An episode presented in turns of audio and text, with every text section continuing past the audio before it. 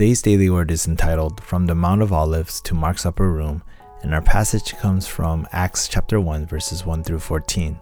In today's passage, we see the disciples on the Mount of Olives listening to Jesus for 40 days, speaking on the kingdom of God.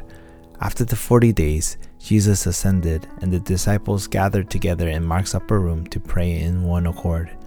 When we see the foundation of blessing through Acts chapter 1, verses 1 through 14, with a focus on verses 1, 3, 8, and 14, we have something we must look to and receive.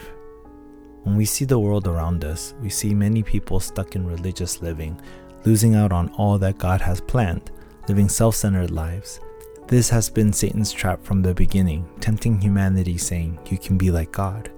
Unfortunately, even Christians are falling into the same traps today, falling to Satan's masterpiece of Genesis 3 6 and 11, where we see humanity fall to self centeredness, materialism, and pleasing of the flesh, and an obsession with success. What are we looking towards today?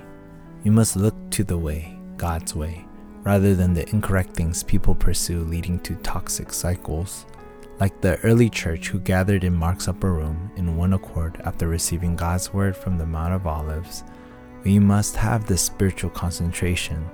There are three things that we must receive as we concentrate on the covenant. First, the blessing of the Trinity. As we come to enjoy the triune God in our lives, we receive the five powers to carry out God's kingdom plan. We receive spiritual power, intellectual power, physical power, financial power, and manpower to carry out God's plan. Second, we receive the mystery of prayer. It is in prayer we come to know what God desires and His plan for the kingdom of God to be established here on earth. God's kingdom is not like an earthly kingdom where people kill, but rather it is life movement to the 237 nations.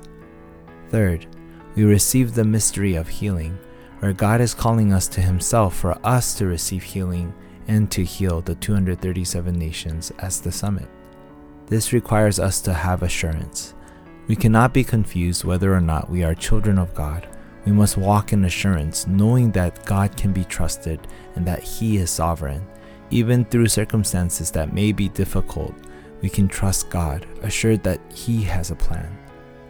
In conclusion, we must look to the seven remnants, the witnesses of Hebrews 11, Romans 16, and Paul.